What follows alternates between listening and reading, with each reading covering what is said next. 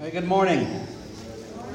It's uh, about time for us to begin our, our Bible study here this morning. So I'm um, uh, glad for uh, you to stick around and uh, as we continue our study in the life of Christ.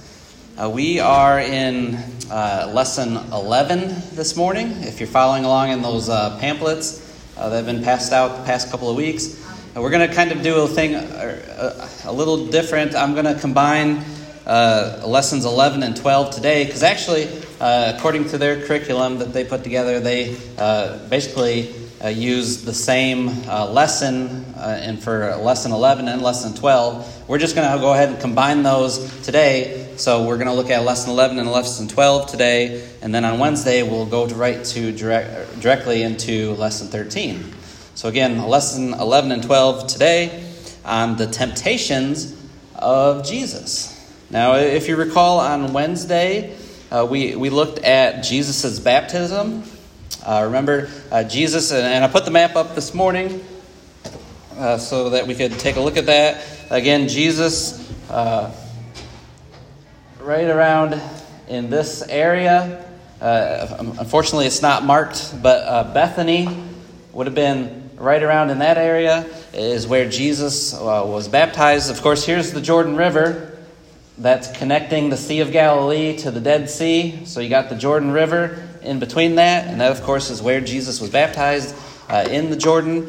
And, uh, and again, we, we emphasize the point that Jesus was right at thirty years of age when this happened, that John the Baptist uh, did this, uh, administered the baptism. And this was, you know, what we really focused on was this was one of the, or was the most unique baptism to uh, ever take place. Again, uh, because why? Well, because Jesus had no sin. Uh, Jesus had nothing to repent of.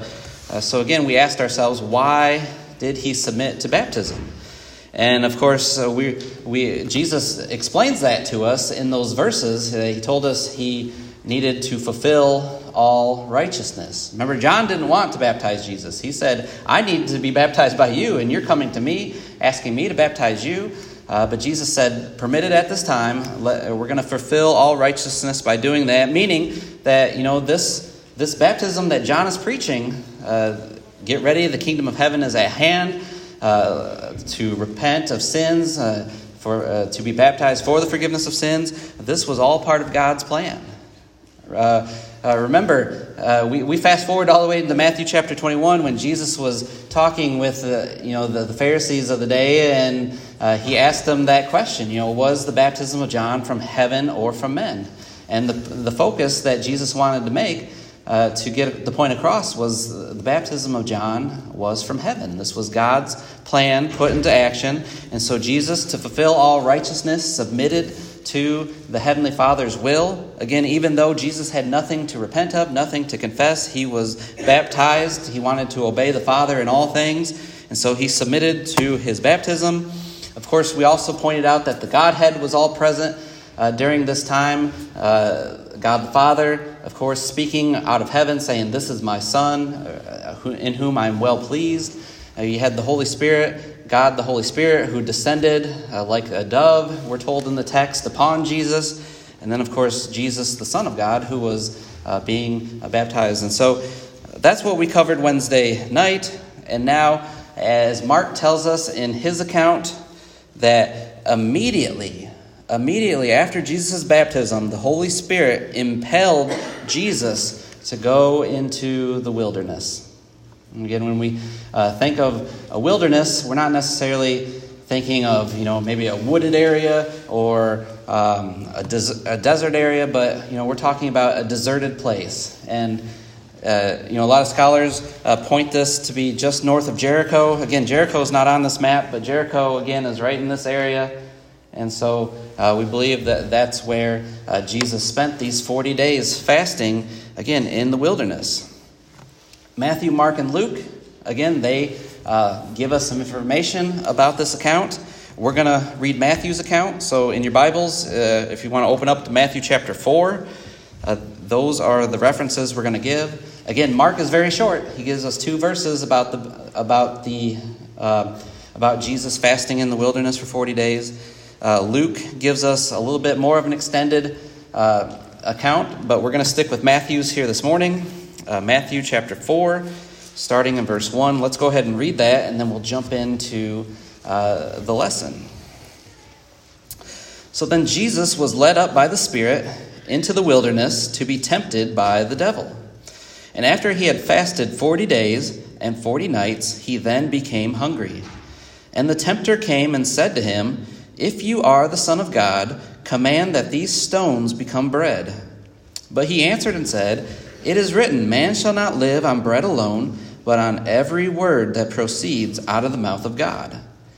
Then the devil took him into the holy city and had him stand on the pinnacle of the temple and said to him, "If you are the Son of God, throw yourself down, for it is written, he will command his angels concerning you.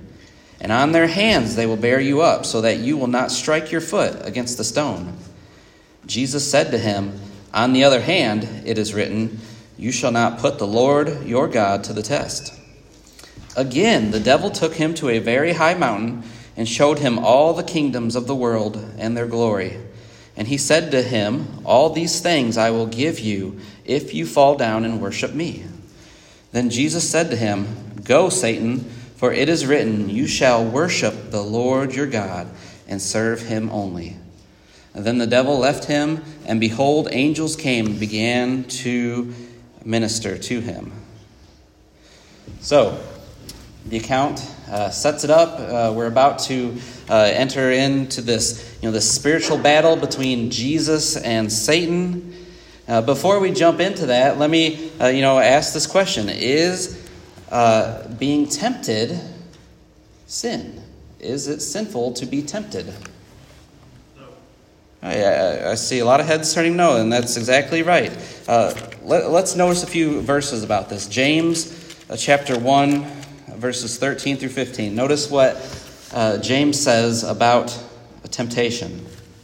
He says, "Let no one say when he is tempted, I am being tempted by God, for God cannot be tempted by evil, and he himself does not tempt anyone. But each one is tempted when he is carried away and enticed by his own lust. Then, when lust has conceived, it gives birth to sin. And when sin is accomplished, it brings forth death."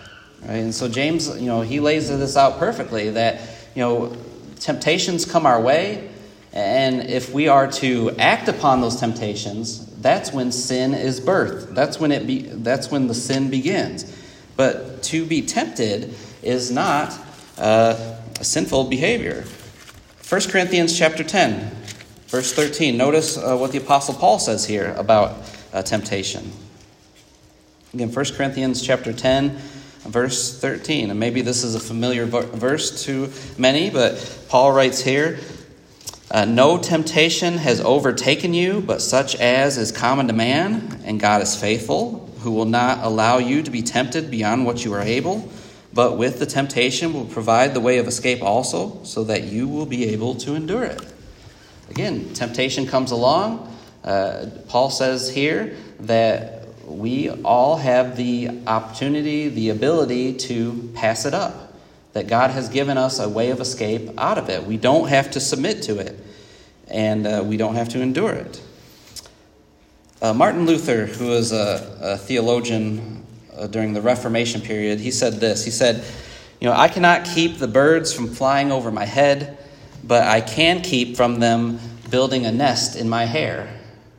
And I think you understand what he's saying there. He says, you know, I can't keep them from flying up above, right? I can't help that sin is out in the world, that there's temptation out in the world, that, you know, stores, uh, you know, will sell uh, alcohol and, and liquor. I can't help that. But what he says that he can help is, I can help the birds from, you know, building a nest in my hair, right? And you and I can help from, you know, not giving in to those things as well, not going to the store to purchase it, not being around it. Uh, one more verse about this. Notice what Hebrews chapter four, verse fifteen states. Hebrews chapter four, verse fifteen. Uh, the Hebrew writer says here, "For we do not have a high priest who cannot sympathize with our weaknesses, but one who was who has been tempted in all things as we are, yet without sin." Right? Jesus has been tempted in all things that we have been, and we'll touch on this a little bit later, what that really means. Uh, but yet he did not sin. Right? He uh, was able to pass up any of the temptations that came his way. You know, if I had in my garage, and I don't, but if I did, a nice brand new bass boat, uh, you know, rod and reels, you know, all of the great equipment, a fishing license, everything like that, but never taking it out on the lake, am I a fisherman? Can I proudly say I'm a fisherman? You know, probably not, right? Uh, no. And that's the same thing uh, that we want to keep in mind about Jesus, right? Jesus was not a man in theory. Jesus was a man, right? He, he was born in the flesh. He came and, and lived life just like you and I. He experienced it all. And so uh, this is really an important um, place in Scripture to, you know, where this is happening at the beginning of Jesus' ministry, because, you know, we can obviously learn a lot about uh, Jesus and uh, his humanity uh, during these temptations. You know, why did this... or let's ask this, why did this event happen in the first place?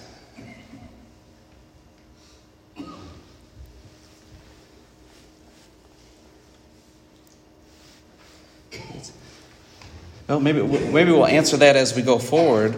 Uh, I, I think there is some importance as to why this event happened. You know, it's going, again, to show Christ's humanity.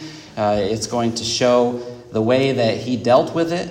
Right, the, the same way he dealt with Satan uh, should be the same way that we do as well when we read uh, through those verses. And we'll touch on that again. But again, let me ask you this question. Uh, does, you know, Jesus was imme- Jesus was just baptized, right? And immediately he went into the wilderness, fasted for forty days.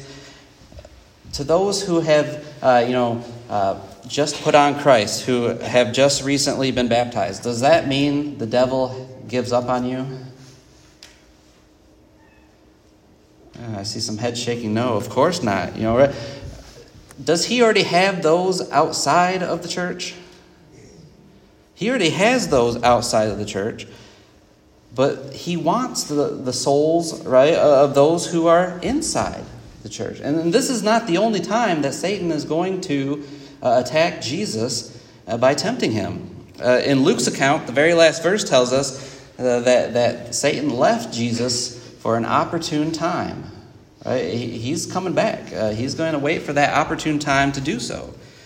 And so Satan knew the only one, or uh, the only ones, that only one sin by Jesus would have, you know, destroyed his mission. And you know, again, you know, why does this happen uh, right when it happens after Jesus has been fasting for forty days? Well, I think, again, another point is, is that we can understand that this is showing the, the, the power of, you know, God over Satan. Because where is Jesus after, you know, physically? Where is he after forty days of fasting? He's weak, right? He's at the weakest uh, his body could possibly be at that point. And again, this speaks to the humanity of Christ. And this speaks to the same way that Uh, Satan attacks us as well. You know, he, he he's waiting for us to be at our weakest moment so that he can attack us. You know, think of think of a sports team who, you know, is, has the undefeated season or, or the perfect season. You know, and there I don't think there's any basketball, like college basketball teams that are undefeated at this point. But uh, you know, think of teams when they're like that. They're they're undefeated. They're, you know, twenty and oh, twenty-five and oh, and each game that passes along, you know, there's a lot more pressure on them, right? Uh, a lot more pressure than the teams that, you know, are used to losing. You know, they're used to losing, right? But uh, the, the team that has that perfect season uh, going, there's pressure for them to keep uh, winning. And we think of, again, Jesus, perfect, you know, perfect in, in, in keeping uh, God's commandments, you know, the, being in the flesh. You know, there's a lot riding on uh, his challenge uh, against Satan. And of course, you know, he passes with flying colors. And again, we'll we'll touch on that as we, you know, keep going into uh, the lesson. But let's talk about the place of the temptation. Again, uh, you know, the Bible just tells us that it was in the wilderness, and we don't know the exact a location in the wilderness, again, somewhere in Judea, uh, somewhere, uh, you know, probably uh, north of the Jerusalem area, around Jericho is where it begins. You know, Mark, Mark actually gives us a point that none of the other gospel writers do. In, in Mark chapter one, verse uh, thirteen, he tells us that, uh, and he was in the wilderness forty days being tempted by Satan, and he was with the wild beasts, and the angels were ministering to him. So this kind of gives us an idea that, you know, this isn't the safest place to be, right? There's wild beasts roaming uh, this area. Jesus uh, physically uh, hasn't eaten in forty days, um, hostile environment. And so uh, this isn't the best of conditions. But again, this is proving or hope, hopefully bolstering our faith in uh, the Lord, that he was able to overcome these temptations. And we should be able to, you know, reflect on uh, the example of Jesus and be able to do this in our own lives uh, as as well. You know, a lot of times we see in, you know, cartoons or, you know, T V shows when they're trying to depict, uh, you know, good versus evil, right? That they're usually like have an angel on one shoulder and then, you know, Satan on the other shoulder, right? And they're both trying to get their way with the person that they're standing on the shoulders of, and saying, you know, you do this, and then the other one says, no, you do it, do it this way. Uh, that is not at all what's going on in this case, right? This is a real battle being fought. There's real consequences. And again, you know, some have said this is one of the greatest spiritual battles that was ever known, recorded for us in these verses. So again, Matthew chapter four, starting in verse one, Jesus was led by the Spirit into the wilderness. Uh, this is... This tells us that this was not a chance encounter, right? This this was divinely planned to uh, happen, that Jesus was led by the Holy Spirit into the wilderness. You know, this wasn't a sneak attack by Satan. Uh, he didn't have to, you know, uh, come out of the open or into the open. But, you know, again, this shows us that this was a planned uh, event. And again, that it was divine.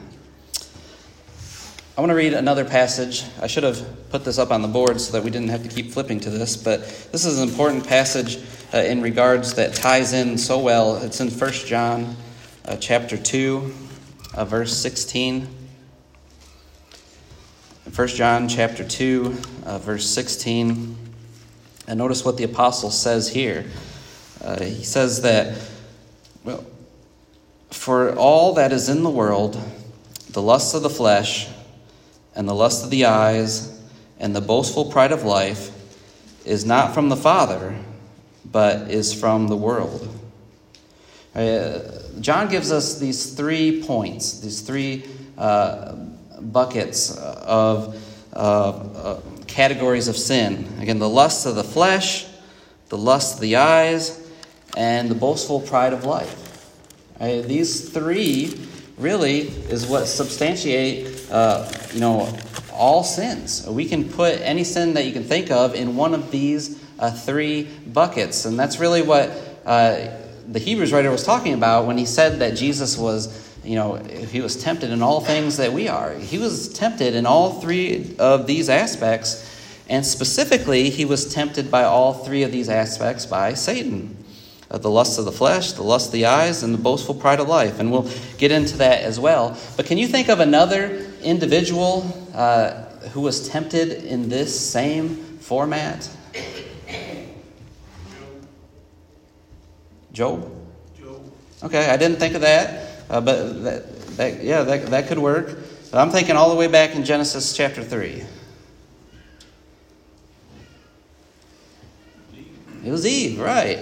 Eve. Eve was tempted in the same fashion. Genesis chapter three, verse six tells us that she saw this tree. Remember, she was uh, told, or Adam was told, you know, not to touch this tree. And so she saw the tree and that it was good for food, right? That that appeals to the lust of the flesh. That it, w- it was delightful to her eyes, that verse says. You know, again, lust of the eyes. And then it said it, it was also desirable to make one wise.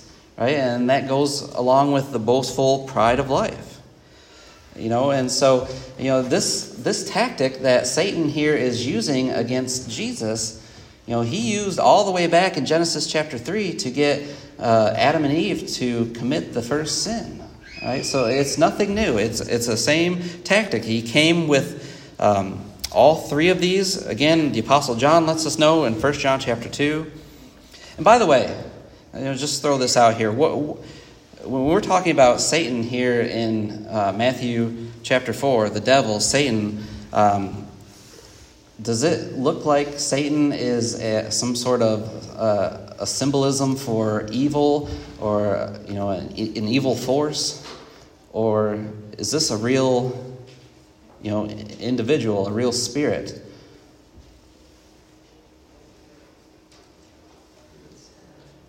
Yeah, this this, uh, this is a, a real uh, individ, individual or spirit or angel or however you want to uh, classify him. There's someone who is seeking the souls of others to lead them to a place where he's going to be for eternity, right? And so, so we've noticed these uh, three temptations again that he lays out. The first one is verse three and four. And the tempter came, of course being Satan, and said to Jesus, "If you are the Son of God, command that these stones uh, become bread." Now again, why why is he starting off with this uh, temptation? Right, he's been fasting for forty days. He's hungry, right? Anyone here fasted for forty days?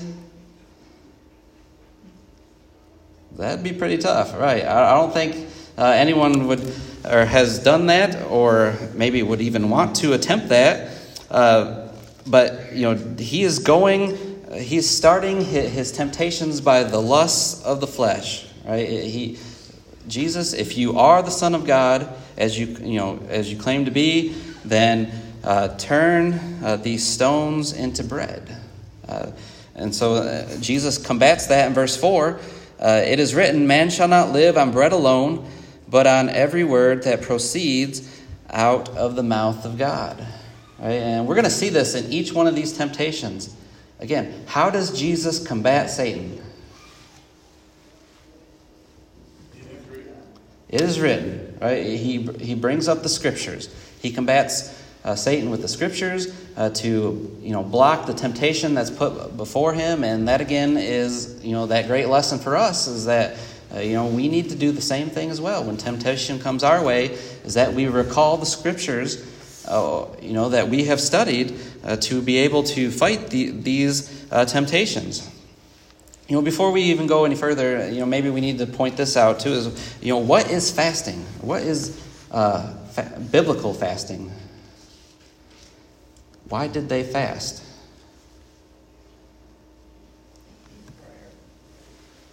Yeah, yeah. Uh, every time you probably read about fasting uh, within Scripture, it's always in reference to prayer and fasting, right? And sometimes those go hand in hand. But it, you know, bibl- to, to fast biblically, and in, in the New Testament, we are Christians are not commanded to fast, but uh, you can fast if you'd like to. It's a it's a way for you to, um, you know, maybe uh, honor God in a way by you know maybe skipping.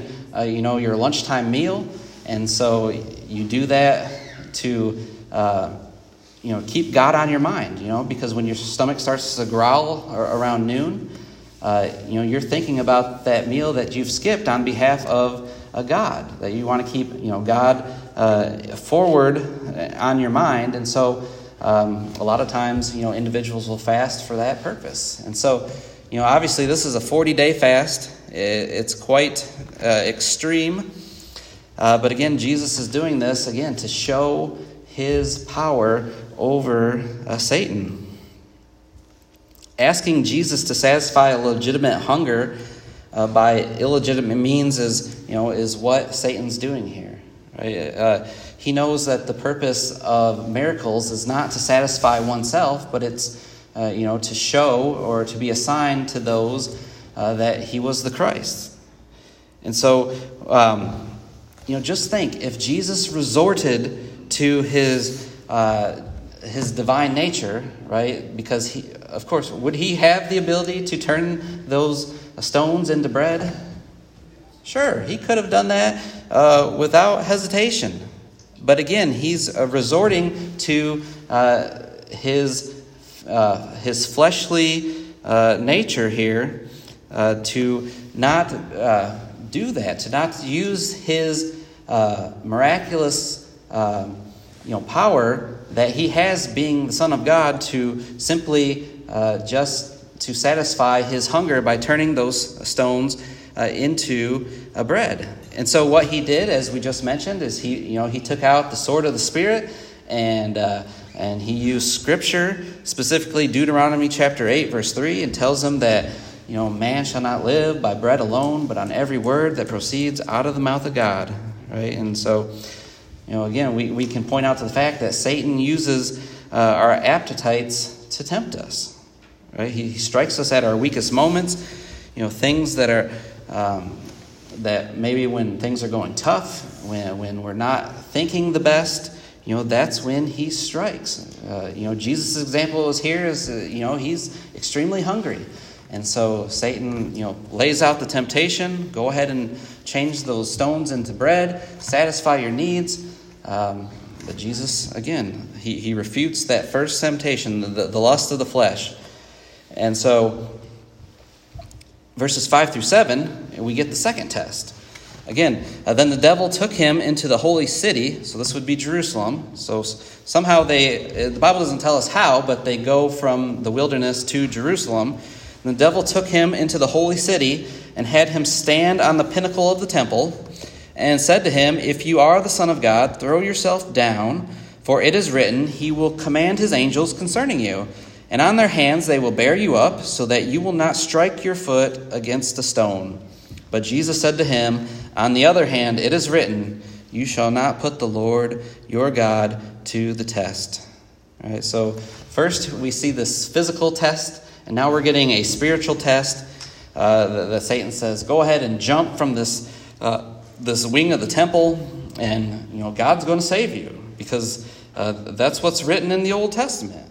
That he will command his angels concerning you, uh, that that your hand shall not, or your you sh- your foot shall not strike against a stone, right? And so Satan is is trying to get Jesus to uh, to take on this temptation of the pride of life, right? That he is the Son of God, and God would not let anything happen to him. It's appealing to you know his his uh, appeal to ambition or for ambition. Or, you know, to achieve things, you know, that's the pride of life. That's, you know, what we deal with every day. You know, we appeal to ambition. We appeal to achieving things and maybe, uh, you know, taking, um, you know, a different approach to things. And so cast yourself down, Jesus, he says, and God will provide this and these angels, this angelic parachute to catch you and protect you. And even, you know, what does Satan do here in verse A six, that's interesting.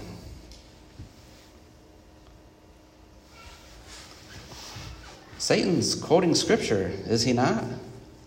Satan, he obviously uh, has read the Bible, or, or you know, obviously the Old Testament. He knows something of it. He's quoting Scripture here to uh, to Jesus. But the problem in him quoting from Psalm uh, ninety-one, verse eleven, the problem is, is, you know, he's what we often refer to as, you know, taking things out of context. He, he's applying a passage in the Bible to what it never uh, should mean, or what it doesn't, what it has nothing to do with. He's taking these passages out of context, and, uh, you know, Jesus is calling him out on it, because he will then refute it again with uh, Scripture. Uh On the other hand, he says, it is written, you shall not put the Lord your God to the test. Right? Those verses in Psalm ninety-one had nothing to do with, or, or at least according to Jesus, with you know saving him uh, by you know testing God, by by jumping off this uh, off the temple and you know putting God to the test. Um. Verse nine. We haven't got to verse nine yet. But there, there was a sort of this uh, oh, funny illustration that I saw the other day, was that an in, the there was a greeting card company. You know how sometimes you get a greeting card and they'll have like a, a scripture written on the bottom uh, of it, and you know just kind of tie into the theme of the card. Well, this card specifically had Matthew chapter four verse nine written on the bottom of it. Well, if we read Matthew chapter four, verse nine, and we'll get, and we're going to get to this verse here a little bit later, but in Matthew, Matthew four, verse nine, it says, "All these things I will give you if you fall down and worship me." Right? And so the greeting card company who wrote this uh, obviously was taking this passage to, you know, Uh, be somewhat of an, you know, an inspiration to the, those who would receive it, that, you know, you, you, we need to fall down and worship, you know, at the feet of Jesus. But really what they were doing is a classic case of taking, you know, a verse out of context, because, you know, who's saying fall down and worship me? It's Satan, right? It's, it's not God. Uh, it's not Jesus, but it's Satan. So again, uh, you know, th- this is you know, a great example for us that we need to make sure that we do not take verses out of context like Satan's doing here in the second temptation. And then Jesus, of course, is um, is going up against Satan by refuting that with, you know, with with scripture that uh, that pertains to uh, this temptation. Again, we we are talking about the bro- the the boastful pride of life, that Satan attempts to um, attack uh, Jesus with. So let's let's quickly jump into the third the third attack that he does in verses eight through ten. Here's the final temptation.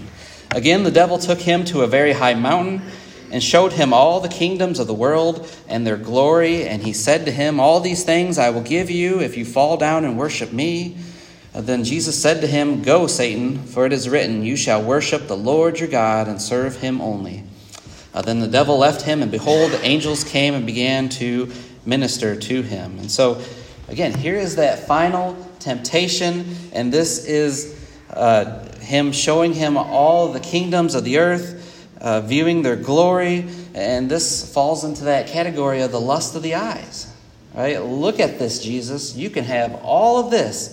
Uh, just look at it with your eyes, and you can, you, and really, you know, this comes down to the desire to obtain things, right? The lust of the eyes. Uh, we have to deal with this in our uh, in our lives, uh, not to fall prey to it. Uh, Jesus had to as well, because what was Satan really getting at? You know, he was saying, "Listen, uh, you know, you understand your, the divine plan of God is that, you know, you're going to live." Uh, you know, your life, uh, this three, three and a half years uh, of ministry, you're going to go to the cross, you're going to die on the cross, and at that point, you know, you're going to gain the victory, or you can have it right now. Right? J- just, you know, just bow down and worship me, and I will give you all these kingdoms. Because, you know, the Bible often refers to Satan as, you know, the god of this world. Not a capital G God, but a little g God, the God of this world. Right? He, he is uh, the prince of the power of the air, uh, as Ephesians tells us. He uh, rules uh, the, over the earth uh, in, in that capacity, because his influence is, is there. And so, you know, through this temptation of the lust of the eyes, again, Satan says, "You don't have to go to the cross, Jesus. You can have it all right now. Just bow down and worship me, and I will give you all of this."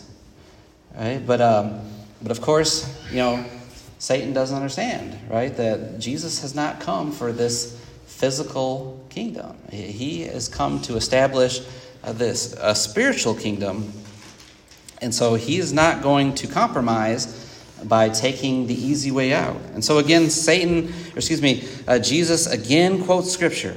He goes to the book of Deuteronomy, chapter six, verse thirteen, and tells Satan, Uh, "You shall worship the Lord your God and serve uh, him only."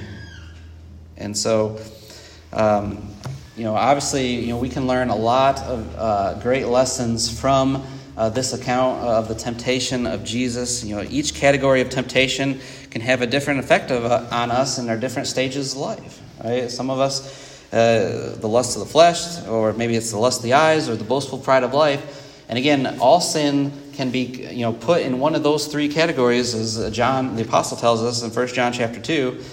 And so uh, we need, again, to understand how to combat those things. And, of course, you know, Jesus gives us that great example by uh, using the scriptures to combat those things in our, in our lives. And so we can prepare for temptation.